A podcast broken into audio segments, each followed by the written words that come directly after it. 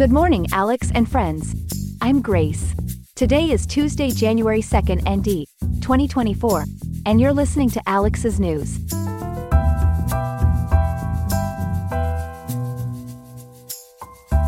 As Riverside experiences a mild high of 63.6 degrees and a cool low of 47.8 on this second day of January, we've got a host of significant stories to delve into. The political landscape is rumbling with news of a potential 2024 election showdown that could reignite a fierce rivalry. We're set to analyze the implications of the volatile rematch brewing between Donald Trump and Joe Biden, and how it's shaking the pillars of American politics. In urban development, several cities are challenging traditional designs by eliminating parking minimums.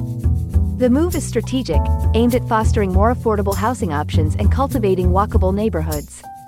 We'll explore the expected outcomes of these transformative urban policies. And as the world grapples with climate change, we turn our eyes towards the latest innovations. Artificial intelligence is at the forefront of this battle, with groundbreaking approaches that could redefine our climate action strategies. Stay tuned as we unpack how AI is becoming an indispensable ally in tackling climate change. On Alex's News, brace for a deep dive into these stories and more, shaping our world and the conversations around it.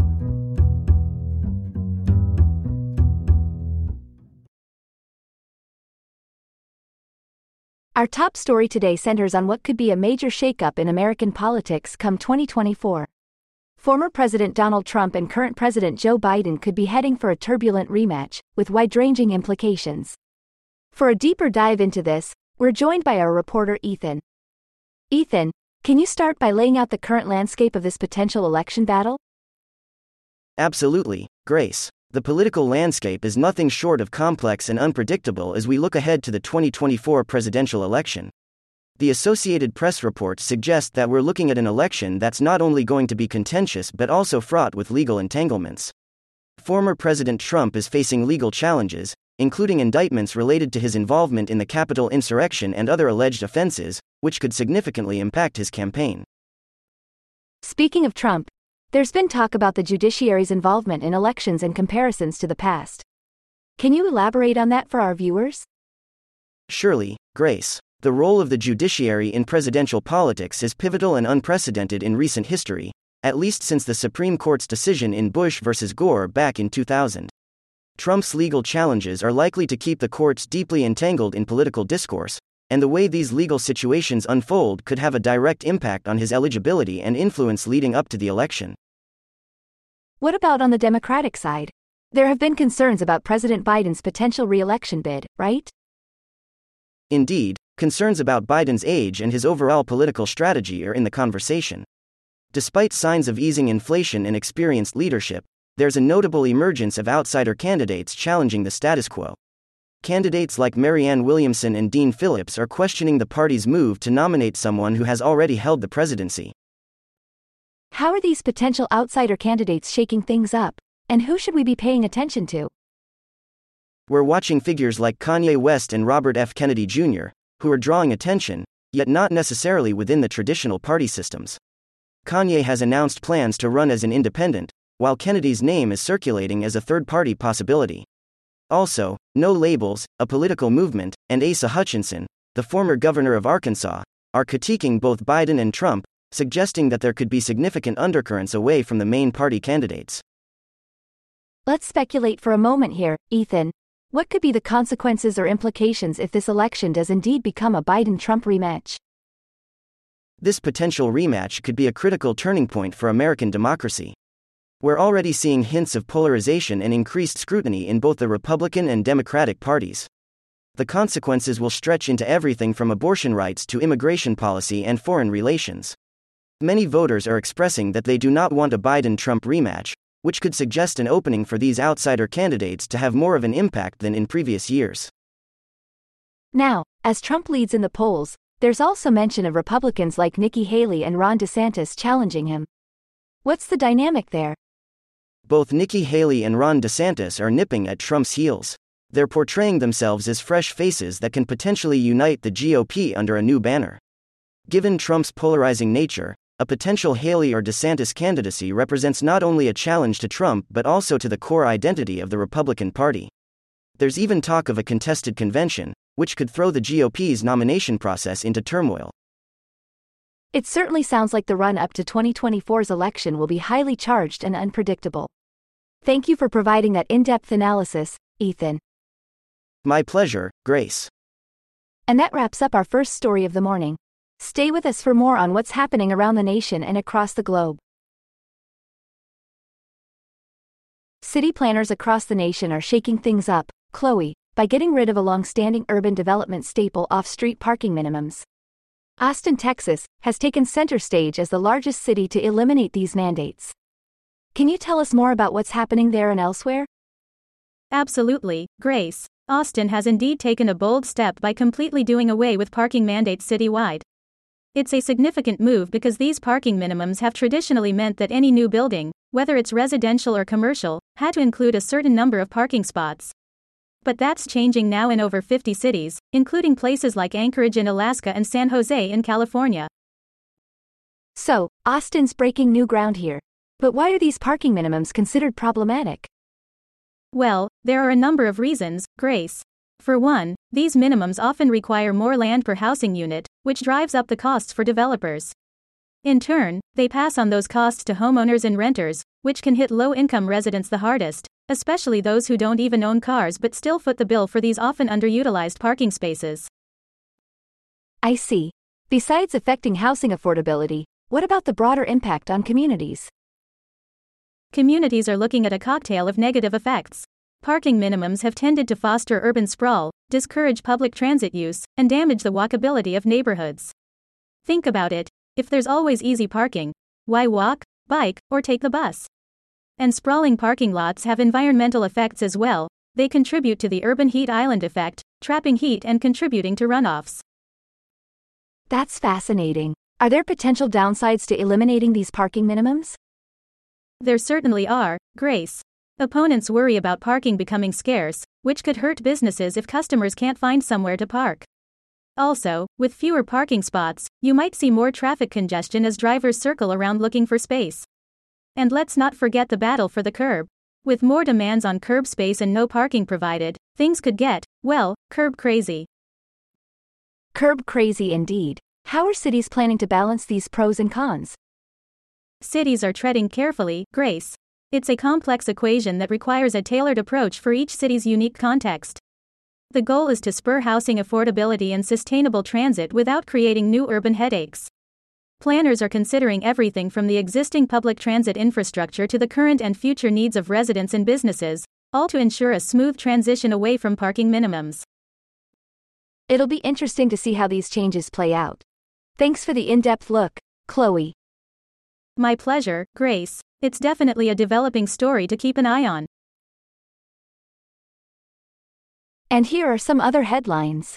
A serious incident occurred at Tokyo's Haneda Airport, where a Japan Airlines plane carrying hundreds of passengers caught fire on the runway after colliding with a Japanese Coast Guard aircraft involved in earthquake relief efforts. Thankfully, all 379 passengers and crew members on board the Japan Airlines plane escaped the fire.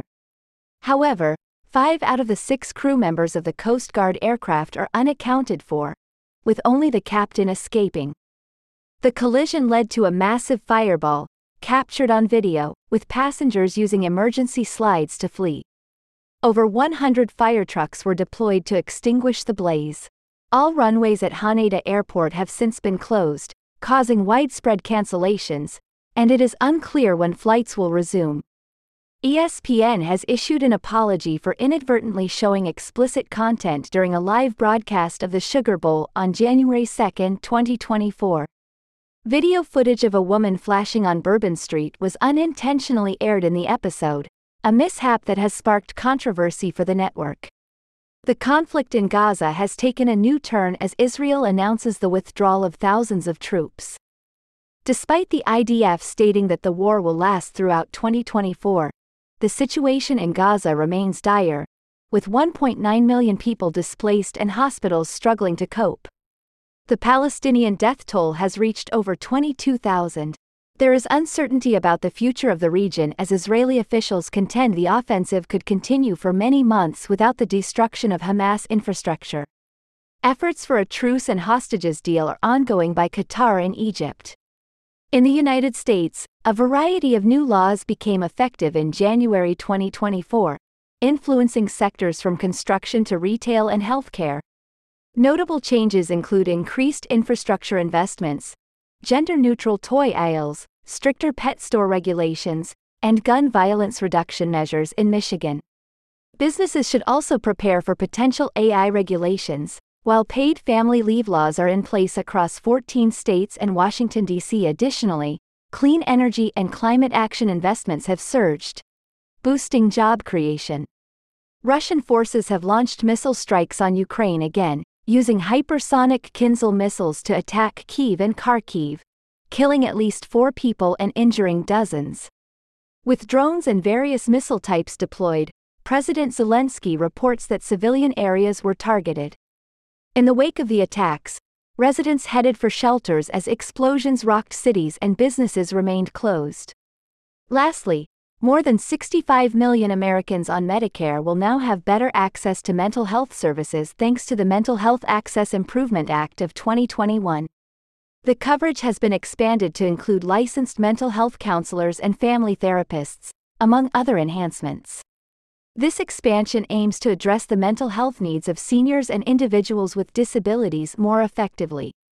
These stories reflect the current events that are shaping our world, from the local to the global stage. Stay tuned for more updates throughout the day. It seems like artificial intelligence isn't just a buzzword in tech anymore. It's becoming a crucial ally in our battle against climate change. For our third story today, we're diving into how AI is changing the game. On the line, we have Ethan, who has been closely following these developments.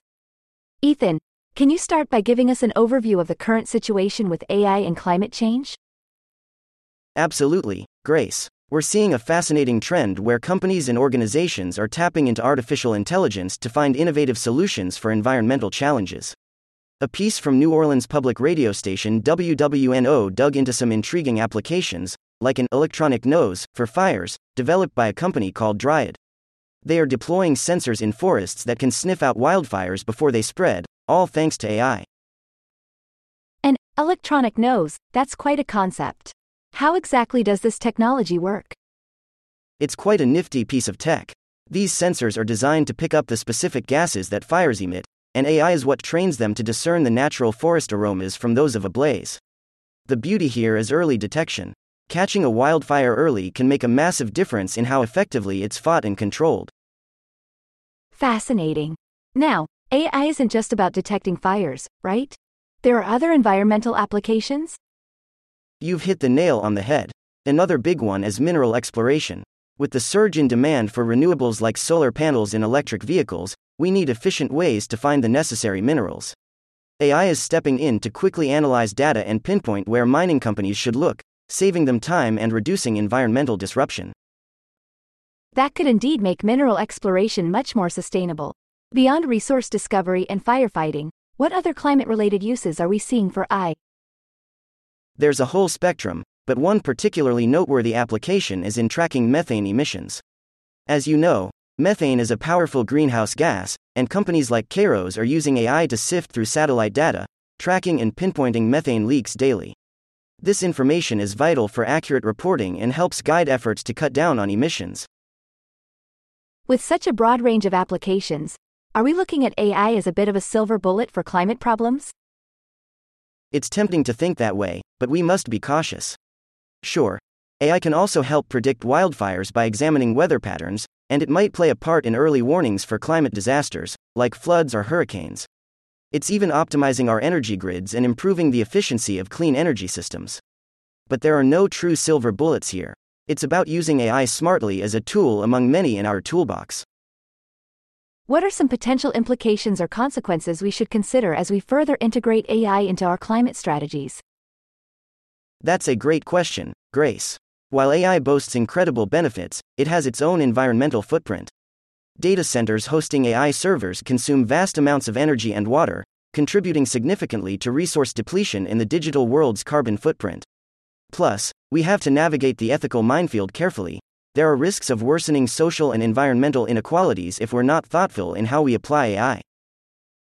So essentially, AI is a double edged sword when it comes to climate solutions.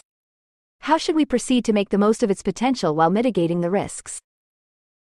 Right, Grace. The key is sustainable practices. We need to consider AI system impacts holistically, environmental, social, and otherwise. It's about promoting AI solutions that are positive for the climate and aligning AI development with our broader sustainability goals. If we can do this effectively, AI could be a game changer in our quest for a sustainable future. Thank you, Ethan, for this insightful analysis. It's clear that artificial intelligence can empower us in the fight against climate change, as long as we harness it thoughtfully. It's been a pleasure having you with us today to break down these complex issues. Thank you, Grace. It's always a pleasure to highlight the ways technology and sustainability can come together to make a difference. That's all we have for now.